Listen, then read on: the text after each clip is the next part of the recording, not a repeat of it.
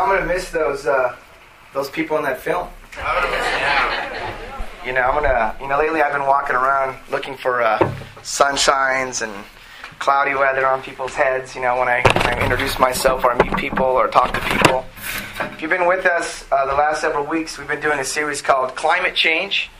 And uh, the question that we all uh, wanted to answer for ourselves is what's it like to be on the other side of me? What's it like to be on the other side of you? So we asked you if you're married, ask your wife, ask your kids, ask your friends. Um, we didn't do the 10 emails to all your coworkers and friends anonymously. We didn't do that. We didn't want to do that. That's a little too going a little too far. But uh, you know, we talked about a few things about climate change, and uh, today's our final uh, segment of it. And uh, but I want to do a little review for those who are are joining us uh, for the first time. We uh, we we covered on the topic of climate change. It's about our relationships and what's it like to be on the other side of me. You know, we all carry a climate. We all bring a certain climate into each and every one of our relationships. You know, if you're married with kids, usually your kids, when they're little, they get the sunny climate of you. Oh, yeah. Then you turn to your spouse, and they usually get the storm clouds. You know, and, but the kids get the sunshine. And as the kid gets older, it kind of reverses. The wife gets the sunshine, and the kids get the cloudy, stormy, you know, climates that come in because they frustrate you. And last week we talked about conflict and how you know the climate of our relationships begin to change when conflict is resolved, not ignored. Um, we like to ignore conflict, and so we, we walk around with a certain climate that ruins our relationships. And so the scripture that we looked at last week was never let loyalty and kindness leave you. Those are two important things in relationships. It is disloyal not to resolve relationships. You're showing disloyalty to your spouse or to your children, to your friends, when you don't want to. And so um, we encourage you to be a loyal friend, but also not just be loyal and rude, but be loyal and kind. Kindness is an important part of your relationship climates. Resolving climates and resolving conflict positively over negatively trying to resolve them. You know, many of us have had conflicts where it was a negative conflict, and, it, and, it, and the attempt to uh, reconcile it was negative. It was not positive. And so our experience with that, it changes our climate, to even do it again. So, loyalty and kindness, let it never leave you. Tie them around your neck as a reminder. Write them deep within your heart. Then you'll find favor with both God and people, and you'll earn a good reputation. Something I know about you, you all want to be in favor with God, and you all want to have a good reputation. So to do that in your climate series and for your heart, is that is be a loyal friend and also be kind and you'll have many friends, and you'll have a great relationship with God. So, that is the last week's lesson. Um, it wasn't recorded for somehow I didn't record last time, so I'm going to have to maybe do that later on in the year or maybe do it to myself and record it and put it online. That's going to be kind of weird. But uh, people have been asking me for the lesson again. I'm like, I got to do it to myself. That's an odd situation there, but I will make an attempt to, to do that. Now, one of the one of the one of the topics for today is the, the, the, the climate called storm clouds, and so we're going to talk about because it's a significant climate shaper. Is a storm cloud. It's a weather system that we all know and that we all carry into our relationships. We carry it into these relationships, and it's not a bad mood. It's not a bad day. It's a climate. It's a climate of uh, storm clouds of discouragement, storm clouds of disillusionment storm clouds of pessimism, storm clouds of negativity. And, it, and that begins to take root in our lives. And when this happens, it's very difficult to be on the other side of you when these things take root. It's very difficult to be on the other side of you when the storm clouds come and the weather system stays. It's because it's draining and it's frustrating. Um, and it's, you feel helpless being on the other side of storm cloud. You feel helpless. You don't know what to do. And this can reflect us. This could be us. And, and when it reflects us, and, and the thought of being on the other side of that cloud, there's something vital missing that, when injected, can give a complete climate change. It's a, it's a climate shaper that I want to talk about today, and that climate shaper is hope. Because when storm clouds come, hope can be evaporated. And hope is a climate shaper that I want to talk about today. Here is why hope is so, so vital to our lives. It's so vital. It's so important. Because we all have expectations. And when hope is deferred, it makes the heart sick. When you come in with a certain uh, dream, an expectation, and then it's not met, and it's deferred, the Bible says it can make your heart sick. It can make it very sick. So it, it's, it could be any kind of thing you're doing. It could be starting a new job. You have a lot of expectations, a lot of hope, and then your reality hits. It could be your marriage. It could be being married in the first year. You have a lot of hope and expectation, and then it meets reality. You know, it could be your children.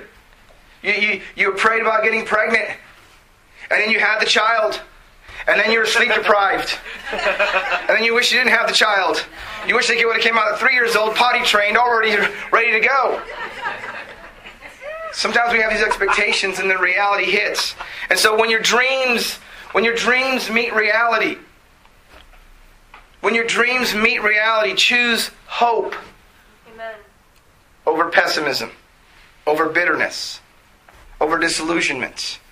Choose hope. Hope.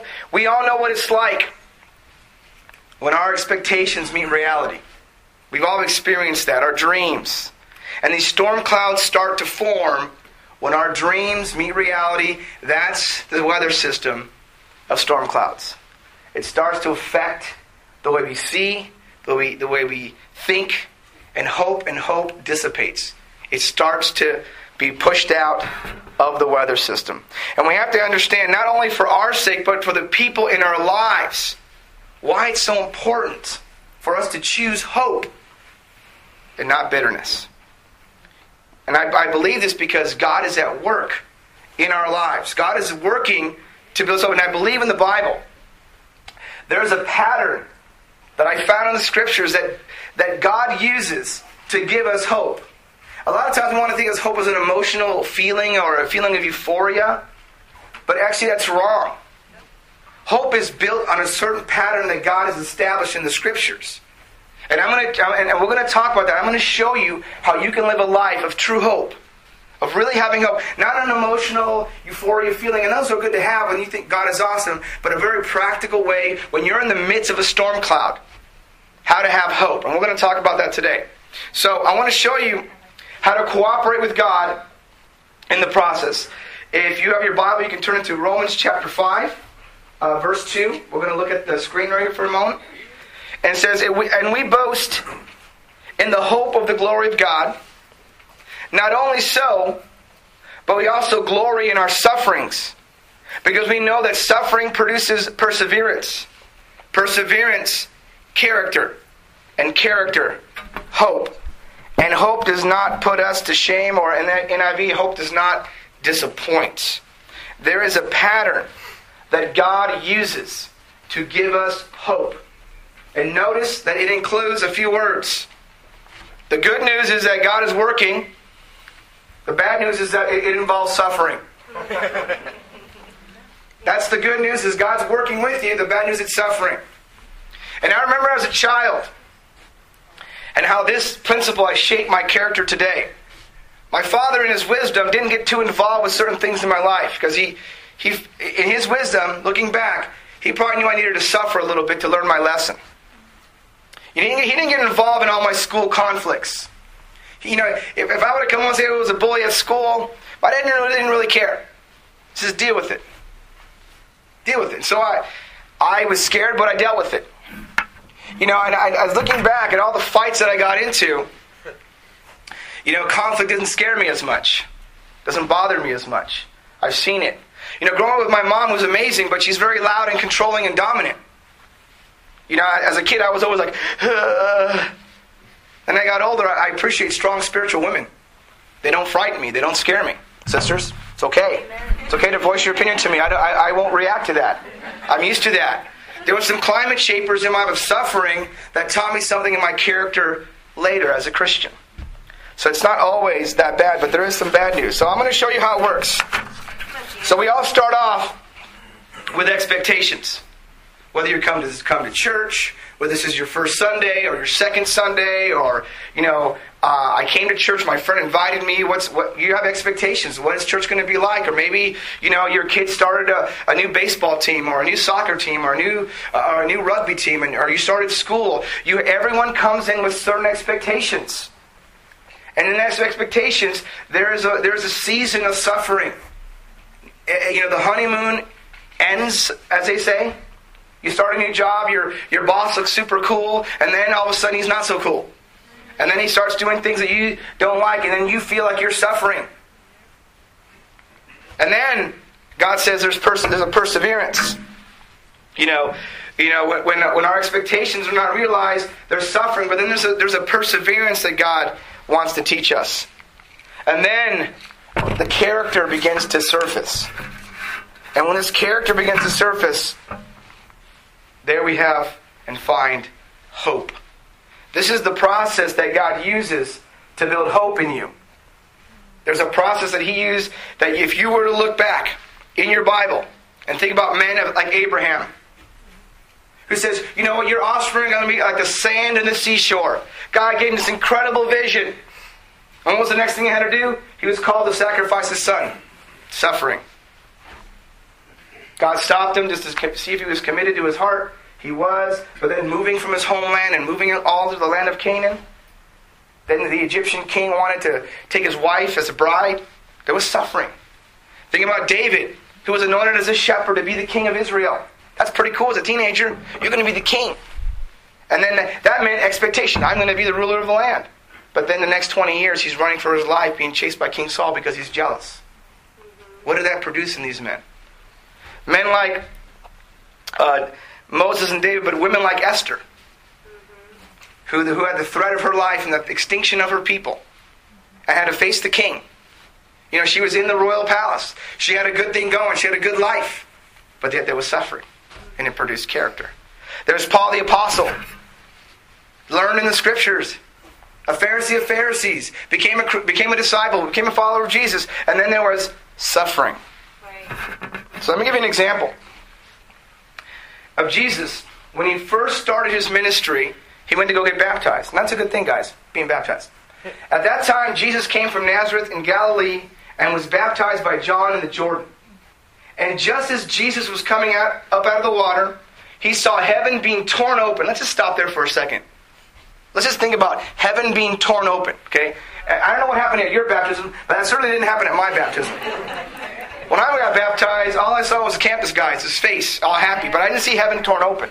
So I don't know what that looks like, but it was torn open, and and then the Spirit descended on him like a dove. That's a pretty awesome baptism. That's a pretty incredible. That's a day full of promise. That's a day full of expectation. All is right with the world. I mean, look at this situation. And so, then not only that, but then, you know, he gets an encouraging voice from heaven that says, You are my son with whom I love. With you I am well pleased. I don't know about you, but God didn't do that at mine either. Here is the voice of God not only Jesus heard, but the, the, the, apostles heard, those who were there, John, the, everyone heard who was there, heard the voice of God. What a day. You thought, man, from this point on, man, this is going to be an amazing ministry. People are going to follow Jesus. People are going to be incredible to him. And then, at once, the Spirit sent him out into the wilderness. Not as enemies, not as naysayers, not as critics, not as disciples, not John the Baptist, but who? The Spirit of God sends him into the wilderness. And what happened there? What happened there? Well, there were 40 days of being in the wilderness, being tempted by Satan, and he was with wild animals for 40 days. A season of suffering. A season of suffering for Jesus after this incredible baptism and all this expectation of what is going to possibly happen. He goes into a season of suffering 40 days, no food, wild animals. His character and his resolve were growing. Then the angels came to attend him after 40 days. You know, you don't get that. If you were if you were living in that time, at that moment, seeing that, you thought, hey, there's no suffering involved here. This is going to be glorious. But that's not the pattern that God gives us to have hope. Because in order to have hope, you have to be transformed. And so, there's a hope that God wants to build, but it's on top because to, to achieve hope, there are going to be expectations that you have, but there will be suffering. There will be expectations. There will be perseverance. There will be character. And then you'll have hope. You know, this is a scripture just to remind us that God Himself sent His own Son to suffer. But there was a reason. There was a season of it. There was a reason to do that because He needed to be for, forged in His character. He needed to be a person that does the right thing. When we do the right thing, then God starts to work. When we choose to embrace the pattern of hope over, over bitterness, God begins to work and develop a character in us, a reality in us of who we're becoming. Because when our dreams meet reality, we have, to, we have a choice to make. We can choose hope or choose bitterness. You know, when I first got married, I had a lot of expectations. I'm sure all you married brothers did too. Yep. When you, I'm sure you wives have expectations of your husbands, making sure all their dirty laundry was picked up and put in the laundry bin and brought downstairs, and he prepped the washing machine for you. I'm sure that was all the expectations that you might you had. You know, we all had expectations going into our marriage, and then when reality hit, that you you know you you didn't marry your mom when that reality hits, because mom took care of you, mom took care of your clothes, mom took care of your food. When you when you realize you, that you're that reality, I encourage you to choose hope. choose hope. There's something about that God does, and it's uncomfortable to think that God would put this in the process. You know, it may be uncomfortable to think that God loves you enough to put you through a season of suffering so you'll one day have real hope. Some of you may not like that theology, but it's in the scriptures. There's a lot of evidence what God does. He loves you enough to give you some suffering, allow you to have some suffering. If you're a parent today, especially a parent in the 21st century, we don't want our kids to suffer. We'll, we'll, do, we'll shake heaven and earth to have our children avoid suffering. And you're doing your kids a disservice because it's a biblical process. I mean, there's a there's a certain funnel of suffering. Don't get me wrong, here, parents. I'm not going to go off the reservation. I mean, there's got to be a little, you know, you have to judge that with discernment and advice and wisdom, but there's a funnel of it. Once it reaches out of the funnel, you have to take action and, and, and at times come to rescue your children. But for the most part, their suffering is not, usually doesn't, doesn't go outside of the realm of, I have a lot of homework. You know, I, I want to quit something I started. No, you're going to finish what you started. So there's there's a funnel of it. And I want to encourage you parents not to pull, not to take the way that from your children. It's good, it's biblical. Jesus went through it, you went through it. Why shouldn't they go through it? Right? Our suffering was different. If you didn't grow up with Christian parents, you had a different kind of suffering. Amen. I understand that too. I understand. The way I discipline my children is not the way my the way, way my, my father disciplined me disciplined me is not the way I discipline my children. It's different. Mine's lawful and legal. Right? So there's a big difference, but there's still that element in there. I expect my children to obey when I say something. I expect them to listen. I expect them to respect me. I expect them to be courteous. I expect that of them. And when they don't, they'll suffer a little bit for it. It's okay to have your children suffer a little so they can develop character and perseverance and hope. You know, so this is what happens after um, the 40 days of the wilderness. And I want you to, to hone in on this passage because his cousin John was put in prison. You know, we thought that John was going to help Jesus in his ministry, but he goes to prison. You know, I mean, that's a, that's a big bummer. So Jesus went into Galilee proclaiming the good news of God. The time has come, he said. The kingdom of God uh, is near. Repent and believe the good news. You know, when John is put in prison, that could be an opportunity to choose discouragement. He just baptized you, and John went to prison. That's like you know, that's like your when your your your buddy who gets thrown in prison. I thought we were going to do this together. I guess you know we shouldn't go out and share our faith. But because Jesus went through a, a time of suffering, look at the resolve. Look at the unstoppable faith he has. You know what? John's in prison, okay. And besides, you know what? He leaves John in prison. He doesn't even rescue John. We're going forward. John, God's teaching you another lesson of suffering. And he goes forward. Look at his unstoppable faith, faith that he has. Because God is trying to build hope. Because when your dreams meet reality, I want you to choose hope. It doesn't faze Jesus. You know, the threats that are going to be coming, the danger that's ahead. If you read the Gospels, he resolutely goes to Jerusalem knowing it will cost him his life. His apostles going, Don't, you can't go to Jerusalem. They'll kill you. That's why I came. He's in the Garden of Gethsemane. God, I don't want to die, but I will do your will. You know, I'm glad he went through that suffering, and I'm glad he went through all these trials because if he didn't, it wouldn't save me and it wouldn't save you. Just like David, the prefigure of Jesus, Abraham, all these great men of faith that we love to read about. There was a time of suffering in their life. And it's sad to see Christians take suffering and then get bitter and get angry at God when God is actually working with you. He's working for you. He's working in your life. And we're going, nah, I don't want it. Yeah, I don't want it. And we do that. Mm-hmm. Get away from me. Leave me alone. And then we see our faith get weaker and weaker and weaker. Because God's been trying to build and build and build in you an unshakable faith. But if we reject that process, we in essence reject hope. You're going to have some, some, some feeling oriented hope that tosses you back and forth like the waves in the ocean. And you always live this unstable Christian life. God is doing something amazing. Amazing in our lives. And I want to, and I want to encourage you to fight for hope because it's worth fighting for. Amen. Fight for hope by doing the next right thing and expect God to show up.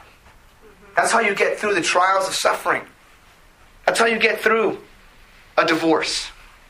That's how you get through a conflict with your wife. You do the next right thing.